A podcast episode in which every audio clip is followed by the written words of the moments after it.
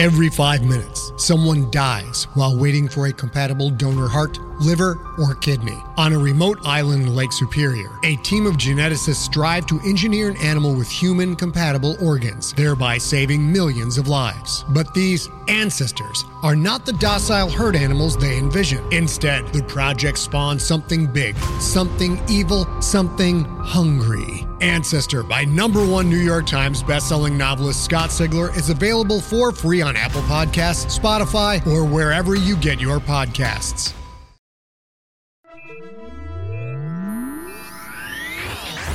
Lightspeed. Hello, and welcome to the Lightspeed Magazine Story Podcast. I'm your host, Jim Freund. Lightspeed Magazine is edited by John Joseph Adams, and our podcast is produced by Skyboat Media. Today's story is The Myth of Rain by Seanan McGuire, narrated by Gabrielle de Cuir. Seanan McGuire was born and raised in Northern California, resulting in a love of rattlesnakes and an absolute terror of weather. She shares a crumbling old farmhouse with a variety of cats, far too many books, and enough horror movies to be considered a problem. Seanan publishes about three books a year and is widely rumored not to actually sleep. When bored, Seanan tends to wander into swamps and cornfields, which has not yet managed to get her killed, although not for lack of trying. She also writes as Mira Grant, filling the role of her own evil twin, and tends to talk about horrible diseases at the dinner table. And now, buckle up. We're going to light speed.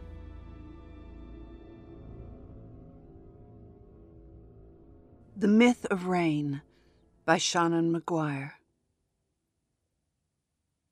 Female spotted owls have a call that doesn't sound like it should come from a bird of prey. It's high pitched and unrealistic, like a squeaky toy that's being squeezed just a little bit too hard. Lots of people who hear them in the woods don't even realize that they've heard an owl. They assume it's a bug or a dog running wild through the evergreens, beloved chewy bone clenched tightly in its jaws. I held tight to the branch beneath me and adjusted my binoculars, trying to find the telltale barred plumage. The night scope I had was good, but I needed a positive ID before I moved. I had been tracking this female for the better part of two days. I was tired and muddy and covered in mosquito bites. Kathy had already radioed in to confirm that her team was done scooping, tagging, and crating all the western pond turtles in her sector. They were moving on to assist Bennett and his team with a search for Beller's ground beetles. The stress there really belonged on the word ground. They were going to be on the ground and I and my team would be staying in the trees for the foreseeable future. Do birds, Julie, I muttered, adjusting my binoculars again. You like birds. You think they're pretty. You should do birds. That way you'll be less miserable thinking about how all this is going to burn.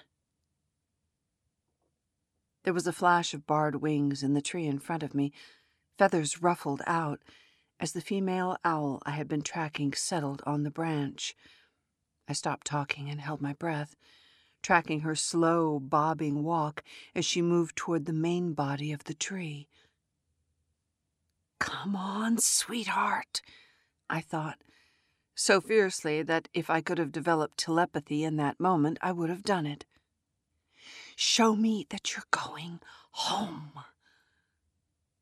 The owl paused, looking around herself with a predator's wariness. She didn't need to wonder what kind of monsters lurked in the woods.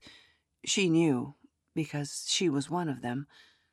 Her wings were silent, and her talons were sharp, but there were still things that could hurt her. She had no idea how many things there were that could hurt her. Finally, the owl vanished into her tree and I lowered my binoculars, beginning to inch my way back along the branch I had been perched upon. I knew where her nest was now, I could come back any time I needed to. There were monsters coming to these woods. I was going to do my best to save her.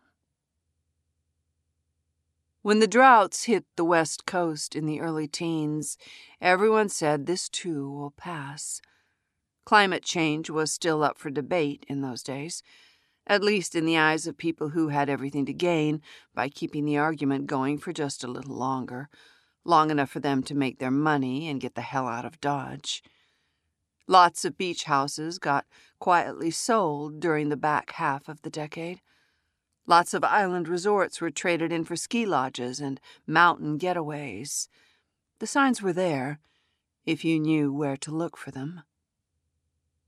Trouble was, the spin machine was spinning as fast as it could, and when people pointed to the signs, the pundits said we were fear mongering and telling lies and trying to discredit good American businessmen who were only doing what they did for the good of the country. A lot of money traded hands in those days, and even as people were starting to focus on eating local and recycling, they ignored the fact that the lakes were drying and the hills were burning and the whole great stretch of green that we had all depended upon for so long was becoming a fairy tale. The myth of rain in California. Thing about lies is that no matter how often you tell them and how much you believe them, they're not going to become true. Fake it until you make it may work for public speaking and falling in love, but it doesn't stop climate change. By 2017, it was pretty clear who the liars were, and they weren't the scientists holding up their charts and screaming for the support of the public. By 2019, it was even clearer that we'd listened to the lies too long. The tipping point was somewhere behind us, overlooked and hence forgotten. Maybe there had been a time when we could have reversed the damage and restored our planet to its natural equilibrium. Maybe not. It didn't really matter anymore. The rich fled the places where the sun was too bright and the rain was too rare. And when the places they fled to dried up in turn, the rich fled further, looking for some promised land that had managed to remain pristine while they were busy wrecking the world the rest of us had to live in. It was inevitable that their eyes would settle on the Pacific Northwest, where the trees were still green and the rain was still coming down. Global climate change hadn't spared the Pacific Northwest. Everyone I knew from Seattle complained about how hot it was, even breaking 70 degrees in October they complained about how blue their skies were and how much they missed the rain. And a few of them, the ones who understood what was about to happen, complained about the way the big corporations were sniffing around, the maggots moving on from the corpse of San Francisco, which they had already stripped down to dry bones.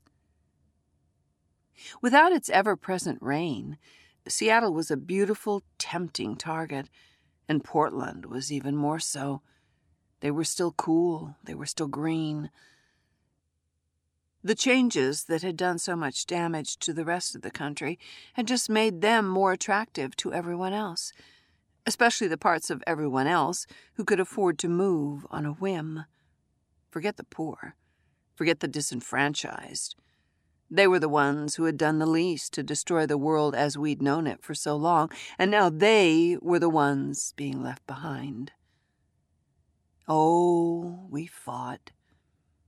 Because the thing was, Portland and Seattle and Vancouver, they were beautiful cities with their own positive qualities. But what they weren't was infinitely capable of expansion. There were protected wetlands and forests to every side, mountain microclimates and endangered species under the protection of the federal government. The Pacific Northwest was already full, sorry, and it wasn't looking to double its population any time soon. But it was also the home to several large, thriving tech firms which, between them, controlled more of the political figures in the area than anyone had ever considered. Some of these men and women had been the ones to put us into our current predicament, continuing to throw their money into economically and environmentally unsound practices because it was cheaper than the alternatives. Who cared if a few newts died when their ponds dried up, if it meant that microchip manufacturing could be outsourced for just a little bit longer? Who cared if a few houses wound up literally underwater, if it meant they could keep paying fines instead of fixing problems? And then, when they had to stop paying fines, when they had to start fixing problems, those same brave men and women turned their attention to getting rid of laws they didn't like. Why did owls need entire forests for themselves? Yes, it was important to preserve species diversity, but that land was needed by humans, who would do more with it than simply leave it untouched and growing wild. There were DNA banks now. There were zoos and private collections. There were a hundred ways to wipe a creature out of the natural world without losing it forever. It was cruel, yes, but it was also necessary. How could they leave so much green and verdant land unused when so many people were wanting? The environmentalists had lost the fight against industry and fossil fuel and men who spoke in voices that dripped money. They had failed to stop climate change in its infancy, and failed again in its childhood, and now that it was an angry adult, slamming its fists into every country in the world, there was no stopping it. They looked upon this newest fight and knew they couldn't win. Still, they fought. We fought. We used every delaying tactic in the world, and a few more that we made up on the spot. They played dirty, and so we played dirty. And in the end, they had more money and fewer morals, and they won. They won everything. Protection for endangered species and habitats wasn't as important as space for homes and cities and jobs. Commerce and trade were coming to the Pacific Northwest whether we wanted them or not, despite our protests that they had been here all along. State legislators looked at a sky that was black with crows and said, The wildlife is doing fine without our help. They didn't see the complicated web of systems that set those crows in flight. We argued, we bartered, we stalled. We won. A small battle, not the war. A small victory. More of a sop to bleeding heart environmentalists than anything real. We got a year. I reached base camp two hours after sunrise. My owl was long since asleep in her hole, waiting out the hours of daylight. Hunting nocturnal predators means late nights followed by long days. I'd go back around noon with the team, and we'd extract her from her nest, stuffing her into a carrier that was more than large enough for her needs, but that would seem too small to a creature who was used to having the entire sky beneath her wings. I wondered if owls were claustrophobic. I forced myself to stop just as quickly. It didn't matter. It couldn't matter because we were running out of time. Bennett sat at one of the camp tables with his eyes closed and a mug of tea slowly cooling next to his hand. A small plastic tank rested on the table in front of him. Something moved inside. I squinted. Three large, skink like lizards were stacked atop each other like children's toys their spade shaped heads twitching from side to side as they watched for danger. Alligator lizards? I asked. Northern alligator lizards, said Bennett. He didn't open his eyes. They don't like deserts. They do like streams and mud. No one's seen one in California for ten years. They went from least concern to presumed extinct in less than a decade. Crap. Where did you find them? I flipped over a log looking for beetles, and there they were.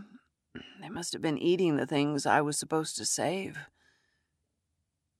He opened his eyes, fixing me with a look that was equal parts misery and despair. I didn't know that they were here.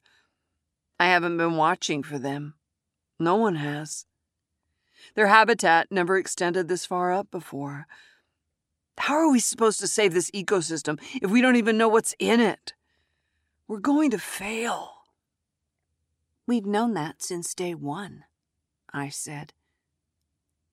He blinked, expression shifting toward betrayal, and I sighed. There was no way we could save everything that needed to be saved. We'd need a country, not just a compound. The arks will preserve, but they'll be incomplete. We know that. Maybe in three generations, the people working them will be able to pretend that they give an accurate look at what life was like before we clear cut the planet. Maybe in six generations, we'll be planting again. But this will be the basis for an ecosystem all its own. But we're going to fail if you define success as we saved everything. I shook my head. Something has to burn. When the world catches fire, something has to burn. You're our resident little ray of sunshine, aren't you? asked Kathy, walking in with a crate under her arm. She deposited it in the cryo freezer next to the door. Those poor turtles would never know what had hit them. How went the owl search? I finally found out where the last lady owl has been nesting during the day. I'm going to grab the extraction team and go pry her out around noon, I said. The skin around Kathy's eyes tightened, her lips thinning as she pressed them together in an expression that was not a frown, not quite. She wasn't letting it get that far. I had no such restraint. I frowned, eyeing her sidelong. What's wrong? Remember last week's report when you confirmed removal of eight owls from the sectors you'd been assigned? Uh huh, I said, feeling my heart sink toward my toes. Some people think that's sufficient genetic diversity to preserve the species, she said. Julie, I'm so sorry. My heart sank further. How much of my territory are they seizing early? She shook her head. That was enough of an answer, really, but I still wanted to hear her say it. I wanted to know how short sighted the people who were supposedly in charge were going to be. So I waited, just looking at her, until she said, They're taking the whole thing. They say that the construction crews are running ahead of schedule and we've taken in so many refugees from Southern California. Vultures, you mean? I said, breaking in. They killed their state, and now they're coming for ours. This should be against the law. It was against the law, remember? She didn't bother to conceal her bitterness. We were all among friends here. There had been some concern about spies initially the environmental equivalent of industrial espionage, but we had all eventually realized that we didn't care. If they were getting their hands dirty with the rest of us, they could carry as many tales of angry, resentful environmentalists back to their bosses as they liked. It wasn't like anyone was going to be shocked by the depths of our anger. We were trying to save the remains of the natural world, and they were still lighting matches. Fine, I said. That didn't seem like enough, so I repeated it. Fine. How long do we have? The insect teams have barely started their sweeps, and you know the remaining mammalian populations are migratory. We need to do a full underbrush check to make sure they're not in my territory. There isn't going to be time for that. The world seemed to slow and crystallize. I heard Bennett's chair scrape against the floor as he rose and moved to stand beside me, leaving his alligator lizards on the table. Kathy looked at me solemnly, and the pity in her eyes was one more match for the pyre that was being built, one fallen evergreen at a time in the wasteland of my soul. How long? I whispered. The construction crews will arrive to start the clear cutting today at 11, said Kathy. I'm so, so sorry. I stared at her for a moment. Then I whirled, turning to Bennett and jabbing a finger at his chest. Get on the com and call everybody. I don't care if they're ass deep in pine martens, they get here now. We have four square miles to clear, and we have four hours to do it. We're not going to make it, said Bennett. And he was right. And I didn't care. We'll get the owl and we'll get whatever else we can find, and we'll save them. Do you hear me? We're going to save them. Now move. I moved. So did he. We had a world to save. I grew up in Northern California, at the foot of Mount Diablo, which teemed with tarantulas and rattlesnakes. It wasn't uncommon to look out the window in the early morning and see coyotes in the yard, moving like pale ghosts through the fog. I was lucky. I was born in the last of the good decades, when it still rained, when the puddles still iced over in the winter months.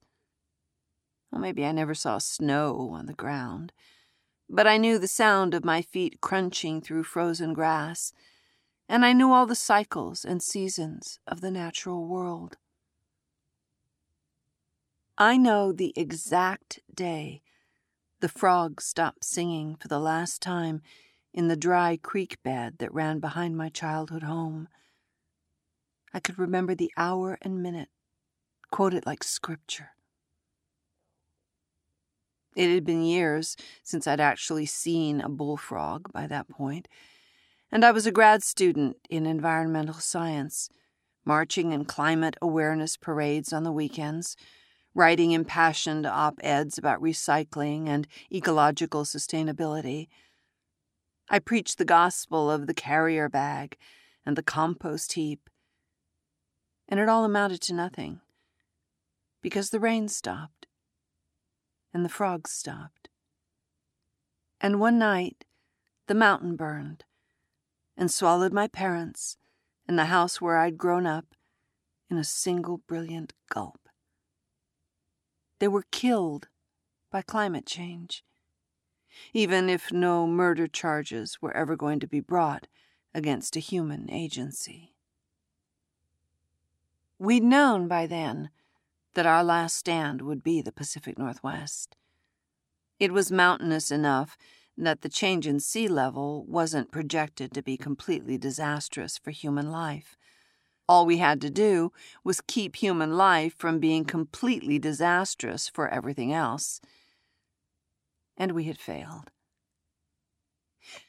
Maybe we'd been doomed to fail from the very beginning. It was honestly hard to know one way or the other and the burning was upon us. Our camp was one of 15 scattered through the Olympic Peninsula. 250 people were distributed between them, each fighting the same hopeless fight.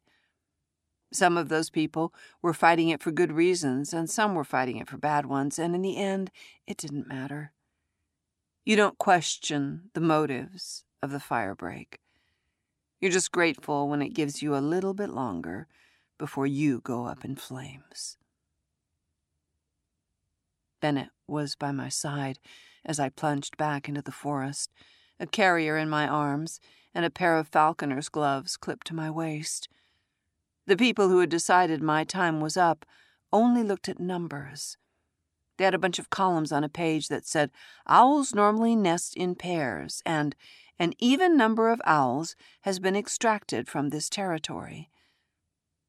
They had paid biologists who would look at the samples we'd sent in and claim that we'd preserved sufficient genetic diversity, even if we hadn't, because bringing back owls was a problem for another time, another generation, another world.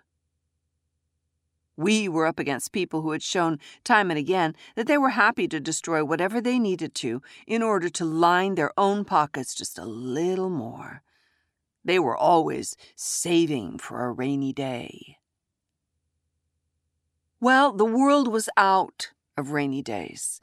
And still, those assholes kept on saving, while we were out here in the trenches, saving everything that really mattered.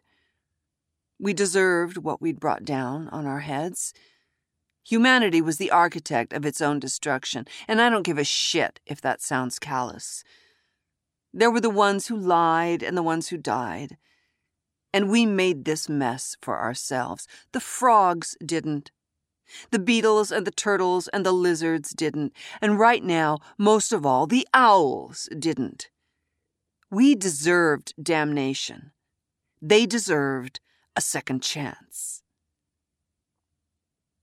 The remains of a large fallen tree, now just trunk and major bearing branches, lay off to one side of our makeshift path decaying gently back into the forest floor.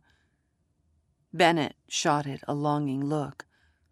I smiled just a little, just enough to let him know I understood. Grab three people and take it apart, I said. There's no telling what you'll find. I can see three species of moss, two lichens, and signs of burrower beetles, he said. We're going to find a world. Then he was gone, waving for the nearest members of the team to join him as he dropped to his knees next to the log and started digging. The rest of us kept moving, although I knew full well that this was a scenario that would be playing out over and over again now that I had given permission for it to happen once.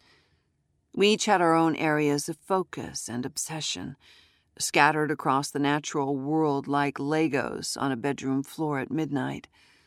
If we stepped on one of them, a fallen log, a frog calling from a hidden stream, even a rare or threatened mushroom, we would have to stop and deal with the pain because there just wasn't another option. All of us were what we were. We had to save what we could. Otherwise, there'd be nothing to distinguish us from the ones who'd sent us here, scrambling to put our toys away before the house went up in flames. The trees were dense here, barely touched by human hands. I'd always wanted to come through carefully before picking my way between the saplings, doing as little damage as I could. It was an old, useless habit I could have cut each tree down and thrown it away as soon as I was sure it didn't contain something worth saving. But the part of my soul that had been involved in conservation since I was in my teens chafed at the idea that anything wasn't worth saving. That we couldn't find a way to somehow remove every tree from this soil and carry it away to a place where it could keep on growing, safe and sheltered in the welcoming earth. I had listened to that part of my soul. I shouldn't have, because now I was crashing through the forest like an intruder, and the forest was responding by crashing back. My owl's tree was just ahead. I shoved a branch out of my way, hearing the crack as it was bent too far, and took a hasty count of my remaining assistants. There were only six of them and only one was someone I recognized as working with birds, although his specialization was in corvids, not owls. I'm heading up, I shouted, indicating the tree. You start searching down here. Look for anything else that needs extraction. What if you fall? asked one of the women. I didn't recognize her. Then I fall, I said. There was no time to set up a proper rig. I pulled the climbing clamps from my belt, jammed them into the tree, and started my ascent. The higher I got, the more I understood what we were about to lose. Mount Rainier gleamed in the far distance. Grandfather coming out from behind the increasingly uncommon clouds to watch solemnly as we stripped the world around him. Everywhere I looked, there were trees. Sometimes they surrounded islands of steel and glass, or were split by the black ribbons of the highway system, but they were alive, and they were there. And they deserved this land as much as we did, maybe more. I pulled myself higher, feeling the clamps flex beneath my hands as the servos adjusted, recalibrated, and locked in. They were designed to handle my weight plus or minus 40 pounds. More than that, and I would have needed a second set of hands to safely make the descent. There's not an owl in this world that weighs that much, thankfully. Every inch of my ascent brought another strip of forest into view, until finally I could see where it ended.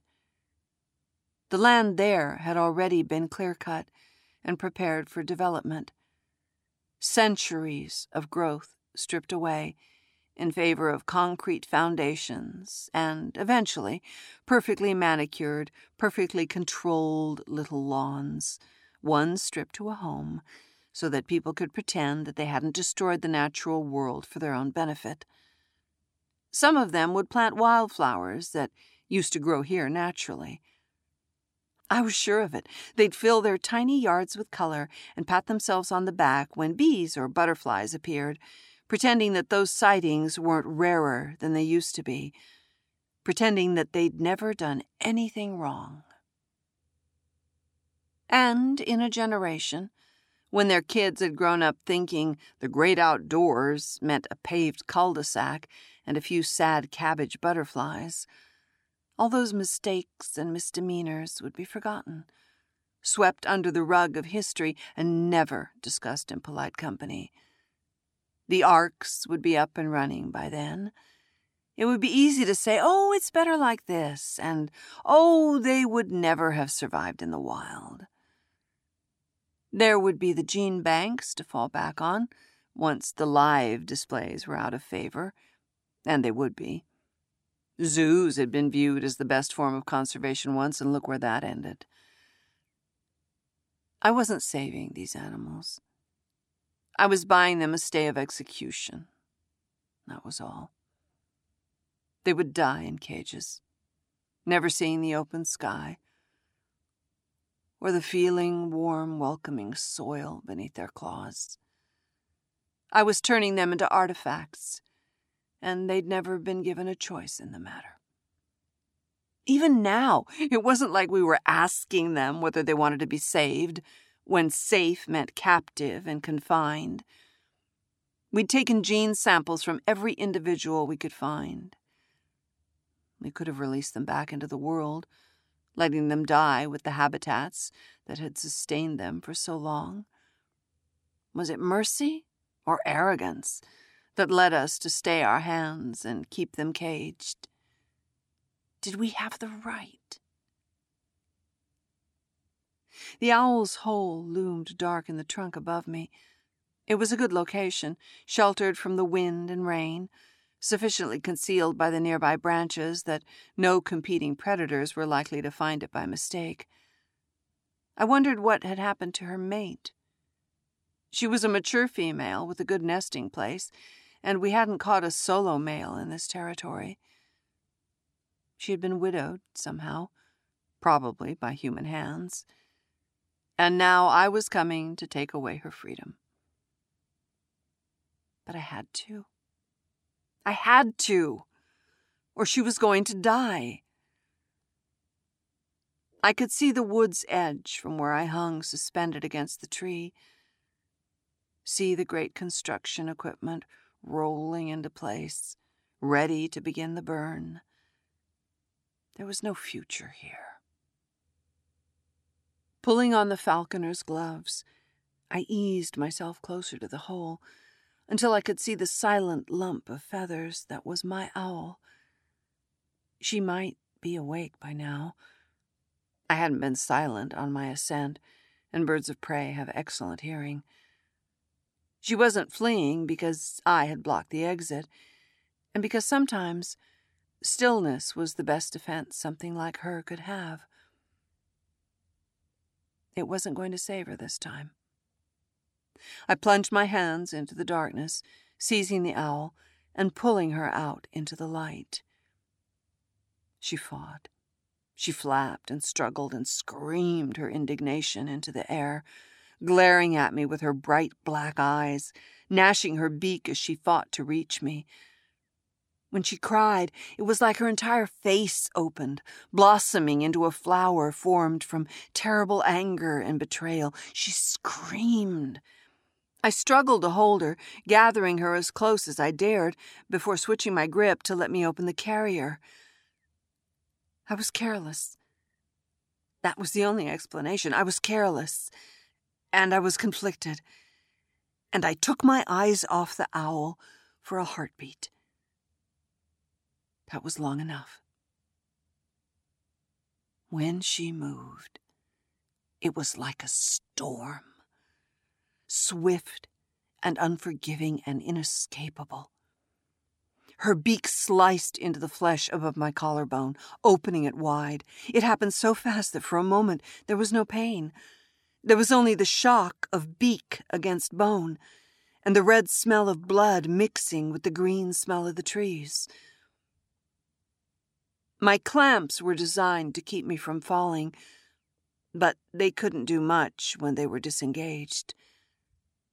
I fell.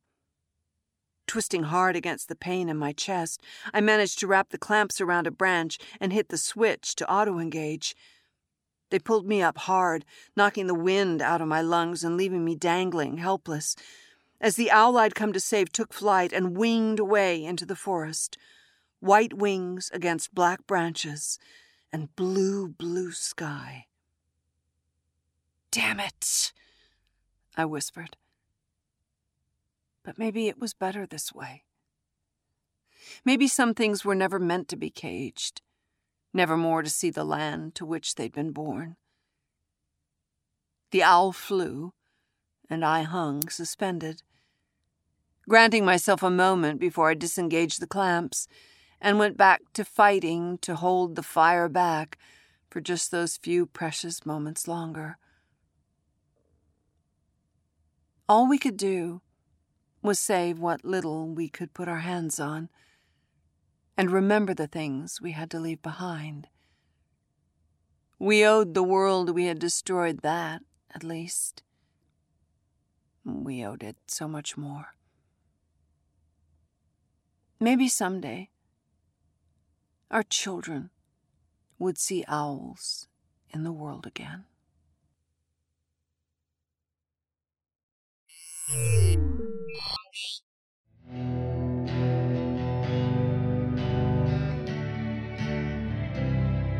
Welcome back. You've been listening to Gabrielle Cuir reading The Myth of Rain by Seanan McGuire. We hope you enjoyed it. If so, please help spread the word by leaving a review or rating at iTunes or the social media venue of your choice. Lightspeed Magazine is edited by John Joseph Adams. If you are not already a subscriber to our Hugo Award winning magazine, check out our many options at lightspeedmagazine.com slash subscribe. Skyboat Media the most respected independent audio production team on the West Coast produces the stories for this podcast. They are headed by the Audie and Grammy Award winning narrators Stefan Rudnicki and Gabrielle de Cuir. Check out their website at skyboatmedia.com.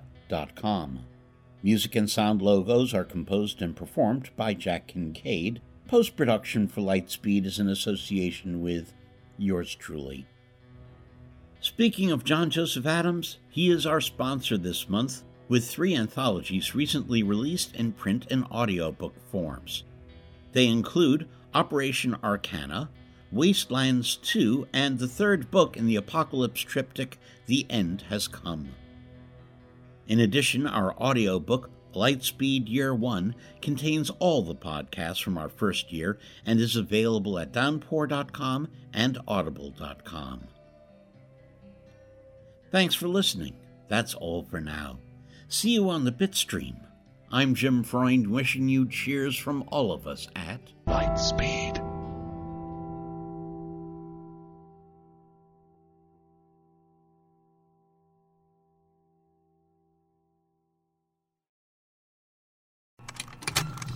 Contained herein are the heresies of Radolf Burntwine, erstwhile monk turned traveling medical investigator. Join me as I uncover the blasphemous truth of a plague ridden world that ours is not a loving God, and we are not its favored children. The Heresies of Radolf Burntwine, coming January 2nd, wherever podcasts are available.